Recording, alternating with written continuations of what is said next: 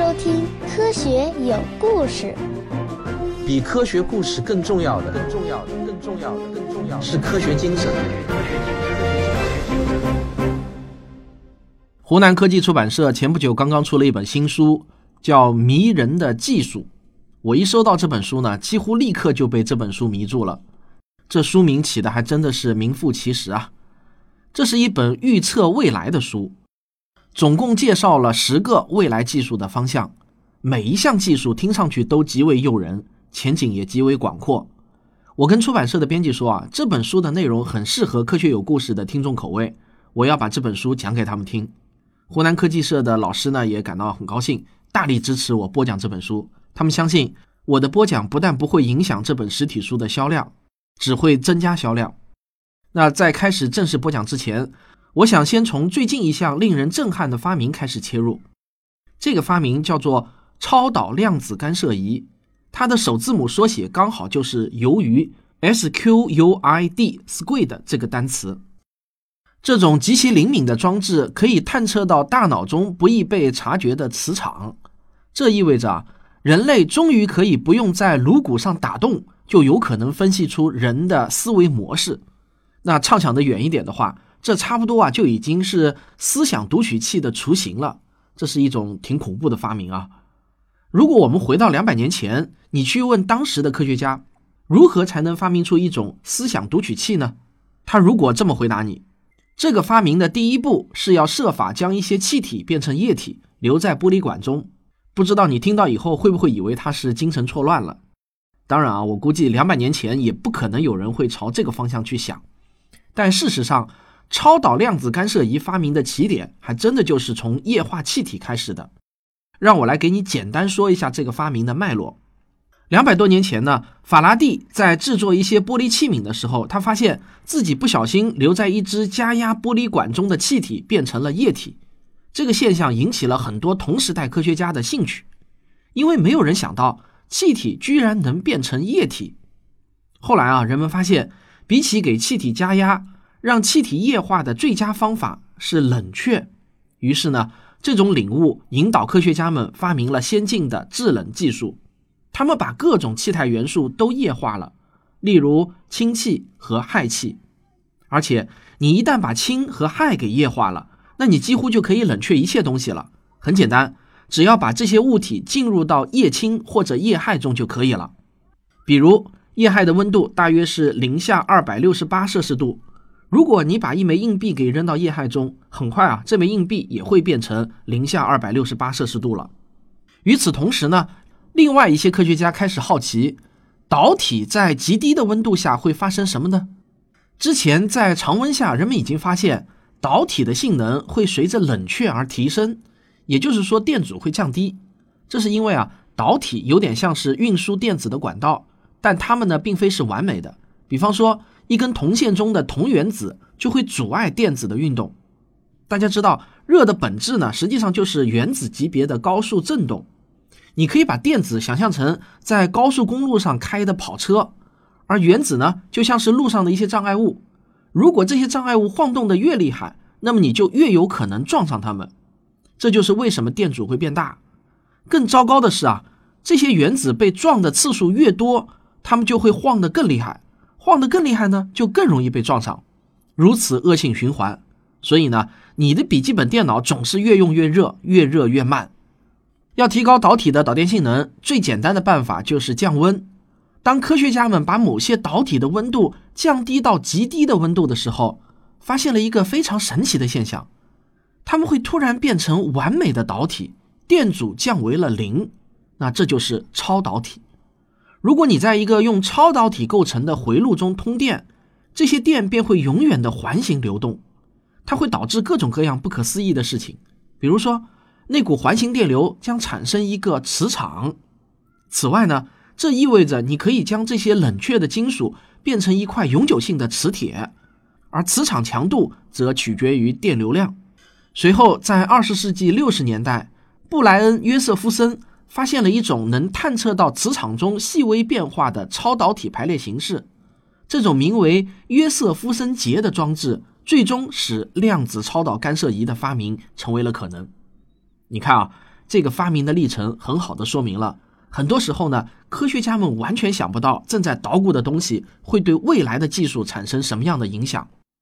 看似八竿子打不着的技术，最后竟然发生了奇妙的联系。技术的发展总是在出乎人们的意料。如果倒回五十年的话，你去问当时的科学家，五十年后人类拥有一个月球助人基地的可能性更大呢，还是拥有一个能放进口袋中的超级计算机的可能性更大？我想，绝大多数科学家都会告诉你，当然是月球基地的可能性更大嘛。因为五十年前我们刚刚登上月球，全世界的科学家都认为下个世纪是宇航世纪。可实际上，我们都知道，从一九七二年之后，就再也没有人类登上过月球了。而今天的手机，以五十年前的眼光来看，那就是一个超级计算机，已经可以放进我们每个人的口袋了。我说这些是想说明什么呢？其实我是想告诉大家，技术的发展啊是非常非常难以预测的。但即便这样，我还是很喜欢看这类对未来做出技术预测的书。为什么呢？因为让我努力保持健康长寿的一个很大动力，就是我想看看人类的最新科技。我们这一代成长的这几十年，正是人类历史上民用技术发展最迅猛的几十年。回想一下我们小时候的生活，你不觉得我们现在就生活在科幻世界中吗？信息技术的发展带给我们生活的变化实在是太巨大了。我真的很好奇啊！如果按照这样的速度往下发展，未来都能涌现出什么样新奇的技术呢？我希望能够多活几年，看到更多有意思的科技成果。当然啊，没有人可以永生，至少我们这一代人是没有这个机会的。那我们这一代人弥补遗憾的方式，就是尽可能的用靠谱的科学思维去畅想未来的科技。这等于就是在提前看剧本了，享受一下剧透的乐趣。那这就是我会被这本书迷住的原因，因为这本书谈的真的很靠谱，让我感到作者预测的未来很有可能是会发生的。好了，我已经迫不及待的开始要给你讲本书的第一章了，通往太空的廉价方式。咱们先上个小广告。自古以来，我们就有著名的哲学三问：我们是谁？我们从哪里来？要到哪里去？科学诞生之后。科学家们从哲学家手中接过了这三个问题，又追加了一问：我们在宇宙中是孤独的吗？这就是著名的科学四问。现在，我们已经离第四问的答案如此接近。二零零五年六月十三日，第一颗超级地球格利泽八七六 d 被发现。二零一零年九月三十日，格利泽五八幺 g 被发现。这是一颗位于宜居带内的超级地球。二零一一年十二月五日，NASA 首次证实了找到了一颗迄今为止环境最接近地球的行星开普勒二二 b。二零一七年八月，在距离地球仅有四点三光年的比邻星系又发现了一颗位于宜居带内的超级地球。三体文明也许并不是幻想。这是中国天眼，全世界最大的单口径射电望远镜。它静静地矗立在贵州的深山中，凝望着宇宙深处，聆听着来自星辰大海的电波。它能否为我们找到答案呢？人类探索地外文明一百六十年的精彩历史，都写在了我的新书《亿万年的孤独》中。我会满足你对外星人的所有好奇。各大网络书店现已全面到货。科幻迷都知道啊。一九六八年，著名的科幻作家阿斯克拉克和著名的导演库布里克合作，完成了《二零零一太空漫游》的小说和电影。到今天呢，它依然是太空科幻的经典。从这个电影中，你可以看到当时人们对于太空漫游的乐观啊。到了二零零一年，人类就可以漫游太阳系了。果然啊，电影上映的第二年，人类就登上了月球。对宇航时代的乐观情绪弥漫在每一个地球人的脸上。可是。今天我们都知道，宇航时代似乎离我们还非常非常遥远。那原因是什么呢？其实理由非常简单，就一个字：钱。以人类现在掌握的化学火箭的技术，脱离地球引力那实在是太贵了。现在我们要把一斤重的东西送入太空，大约就需要花一万美元。这什么概念呢？如果在太空中有一家麦当劳餐厅，那么一个普通的汉堡的售价至少也需要两千五百美元。为什么会这么贵呢？主要的原因是化学燃料消耗的太快了。我给你打一个比方，我们现在用火箭去太空，就好像一辆小轿车从北京开到济南，但必须呢要拖一个比自身重四到五倍的巨大油罐，否则啊油就不够用。所以呢你会发现，这些燃料燃烧所产生的动力，绝大部分都用在了移动燃料本身上。更悲催的是啊。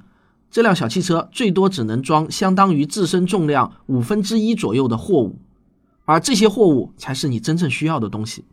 还有更悲催的，除了货物以外的所有东西，小汽车、油罐等等，全部都是一次性的，用完一次就报废了。在这个比喻中啊，你还需要知道一个条件：从成本上来说呢，燃料的成本相对来说是很低的，而小汽车和油罐的成本则很高。好了，我们搞清楚了用化学火箭把货物送入太空为什么会这么贵之后呢，我们就可以来设想各种可能的降低成本的方案了。第一个方案，可以重复使用的火箭。实际上，美国人制造航天飞机就是这个目的，想通过重复使用来降低成本。但最后呢，事与愿违，航天飞机的总费用反而比常规火箭更高。不算测试用的，美国人建造的正式服役的航天飞机一共有五架。结果呢，就机毁人亡了两架，原因当然非常多了，但主要的原因呢是系统过于复杂，导致安全可靠性都下降了。所以美国宇航局最终还是放弃了航天飞机。现在美国的太空探索公司 SpaceX 继续沿着可回收火箭的思路，在努力降低发射成本。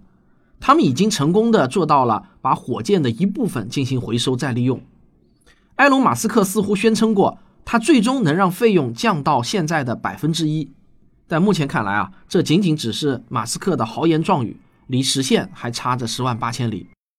另外，我需要强调的一点是，马斯克他们能做到的仅仅是对发射载具，也就是一级或者二级火箭的舰体进行回收，飞船本身也是无法回收再利用的。因此呢，最终靠回收载具能够节省的成本其实是有限的。因为它还是无法解决有效载荷占火箭总体质量太小的结构性矛盾。第二个方案是喷气式火箭和太空飞机。当今绝大多数的飞机所使用的是涡轮风扇引擎，原理呢是这样的：风扇会将空气吸入一个燃烧室中，然后将它们压缩，所以一个很小的空间内会有很多的氧气。接下来，燃料会被注入并被点燃。结果就是，当涡轮风扇引擎吸入更多的空气的时候，它会把热的压缩空气向后方排出，产生推力。但是这种引擎在接近音速的时候，涡轮风扇引擎便会遇到麻烦。在音速时，空气绕过飞机的速度无法同它积聚的速度一样快，所以空气就会显得不够用了。有一种解决办法是使用加力燃烧室。就是设法吸入涡轮风扇引擎后方的剩余空气，然后向它泼洒更多的燃料并点燃，这就相当于在飞机的后方制造出少量持续的爆炸。利用这种方法，飞机能够达到一点五马赫。一旦达到这个速度，就可以使用冲压式喷气引擎了。冲压式喷气引擎的原理也很简单，但制造起来就很难了。大致说来呢。就是把涡轮风扇引擎中的所有活动部件，包括风扇，一一都给去掉。这种引擎它不需要一个压缩空气的风扇，因为速度本身就会压缩空气。但缺点就是冲压式喷气引擎不可能在起飞的时候就启动，因为速度本身才是空气压缩机。比如说，军用的 S 二杠七幺侦察机就配备了一台可变的涡轮风扇引擎。一旦飞机达到适当的速度，这台引擎就会通过改变形态来像冲压式喷气引擎一样运转。飞机的速度继续升高，就得使用一台超音速燃烧冲压喷气引擎了。原理呢就更简单了，但是制造难度啊就更大了。大致说来啊，超音速空气进入引擎，并在速度不减慢的情况下与燃料一起被直接引燃。这是因为氧气来的实在是太快了。以至于在不用压缩的情况下便取得一次性燃烧反应，但是呢，这就有点像你要在超音速的风中点燃一根蜡烛，非常的困难。这种引擎现在还处于试验阶段，理论上它们能达到二十五马赫，这差不多就已经是进入地球环绕轨道的速度了。但目前我们离这个目标还有很大的距离。一架理想的太空飞机可以按顺序使用不同类型的引擎来抵达太空。一旦到达太空，就没有氧气可用了，所以太空飞机就必须切换到使用火箭推进剂的传统方法。但是在进入太空之前，它可以使用空气中的氧气，等于呢是把大气层当作是加油站了，所以呢它就可以降低燃料的使用，这可能足以让太空飞机携带十倍的货物量。此外，不同于火箭，太空飞机更容易被回收。如果太空飞机能在不造成太多损坏的情况下重复完成降落，那就解决了载具损失和燃料效率的问题。但是难处就在于呢，所有这些引擎都必须能在极端环境中运转。要优化一台超音速燃烧冲压喷气式引擎，需要针对的环境是非常极端的，以至于单是在地面上模拟这些环境的费用就已经是非常高昂了。有一家名为“反应引擎”的英国公司正在研制一种名为“云霄塔”的载具，它使用的引擎叫做协同吸气式火箭引擎。这是一次既昂贵又艰难的尝试，但他们确实从欧洲空间局和英国政府获得了数量可观的资金。如果事情顺利的话，他们有望在十年内让一架配备了这种引擎的先进飞机投入使用。第三个方案是超级大炮。凡尔纳的科幻小说《从地球到月球》就设想过一种超级大炮，可以把一颗载人的空心炮弹从地球打到月球上去。这当然是夸张过度了，地球上不可能造出这么巨大的大炮。但是啊，如果我们的目的仅仅只是把一些小东西打到地球轨道上去，那么就是有可能的了。这种办法的优点是不会有废弃的部件，不需要用燃料去运送燃料。我们可能需要建造一门口径三十米、长度达到上千米的超级巨炮，每次发射需要好几吨重的爆炸物。现在呢？至少已经有两项资金充裕的政府项目正在探索这种办法了，但这种办法有两个缺点。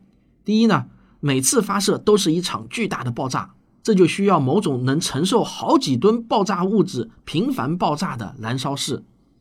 第二，它不太可能送人，因为人最多能够承受二十 G 的加速度不死亡。为什么？好吧，如果你在自己的汽车中放一杯水，然后车子猛地加速。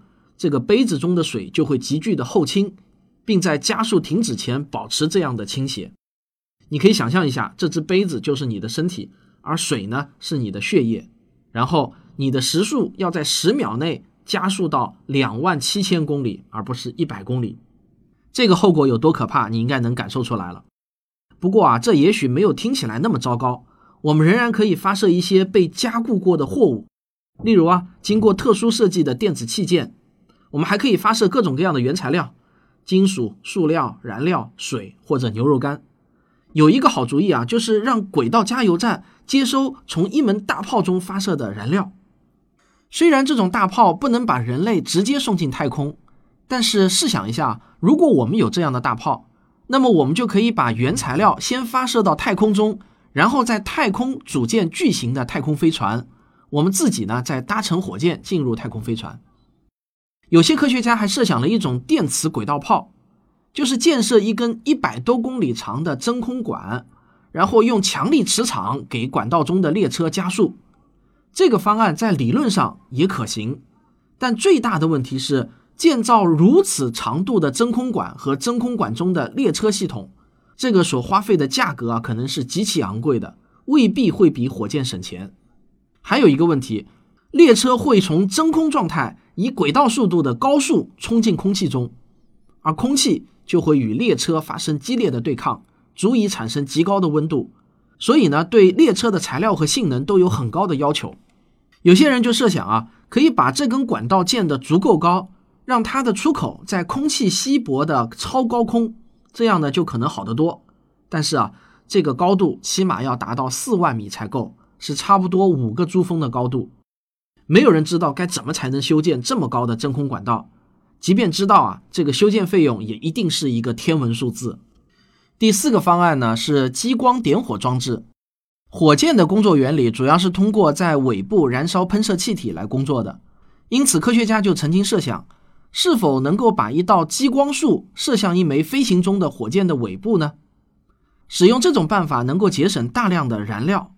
事实上啊，有一个研究小组曾经提议，可以用一台功率足够大的激光器，来让一枚火箭在不使用燃料的情况下升到七英里高的大气中，只通过剧烈的燃烧火箭底部的空气便能够获得速度。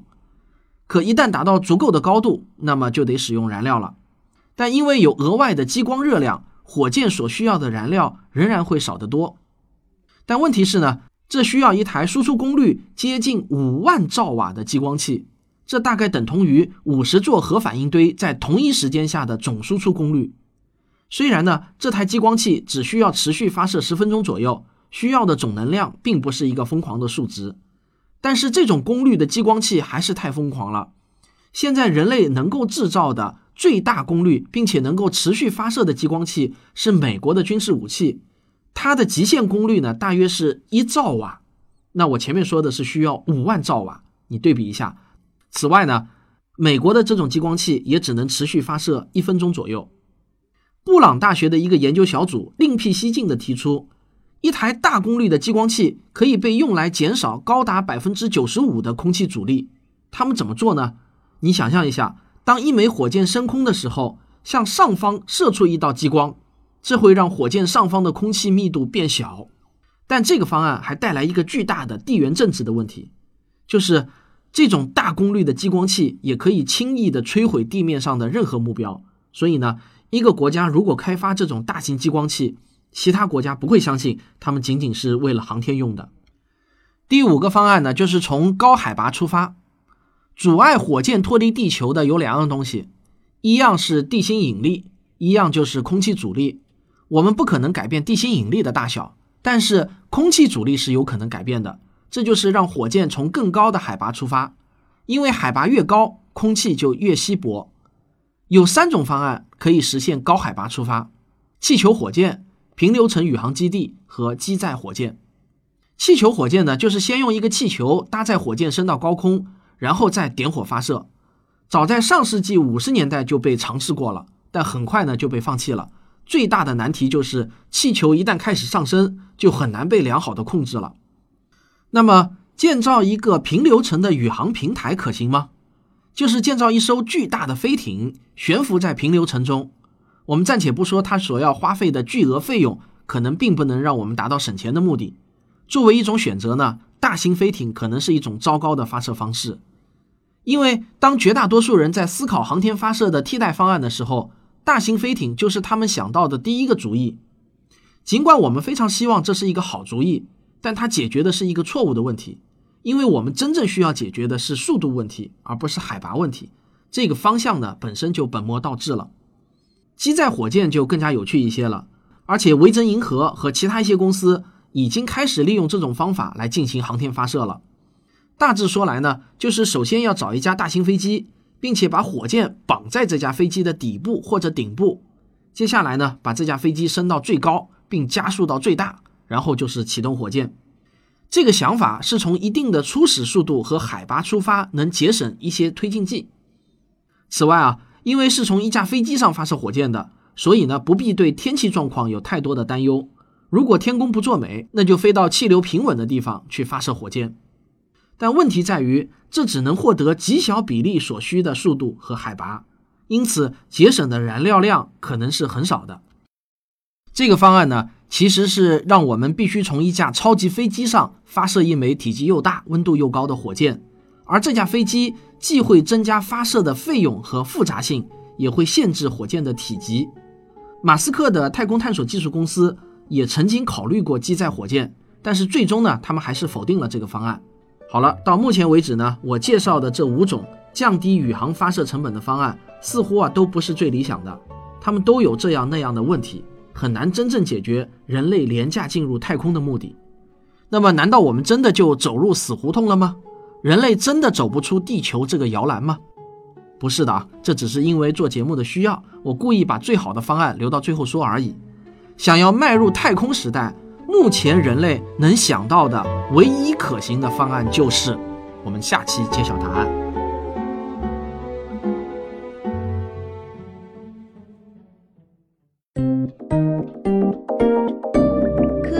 声音。我上周发了一个招聘行政助理的广告，很高兴的告诉大家，从这周开始呢，我们的行政助理就入职了。想想从下周开始，我又可以节省出很多时间用来创作了，还是很高兴的。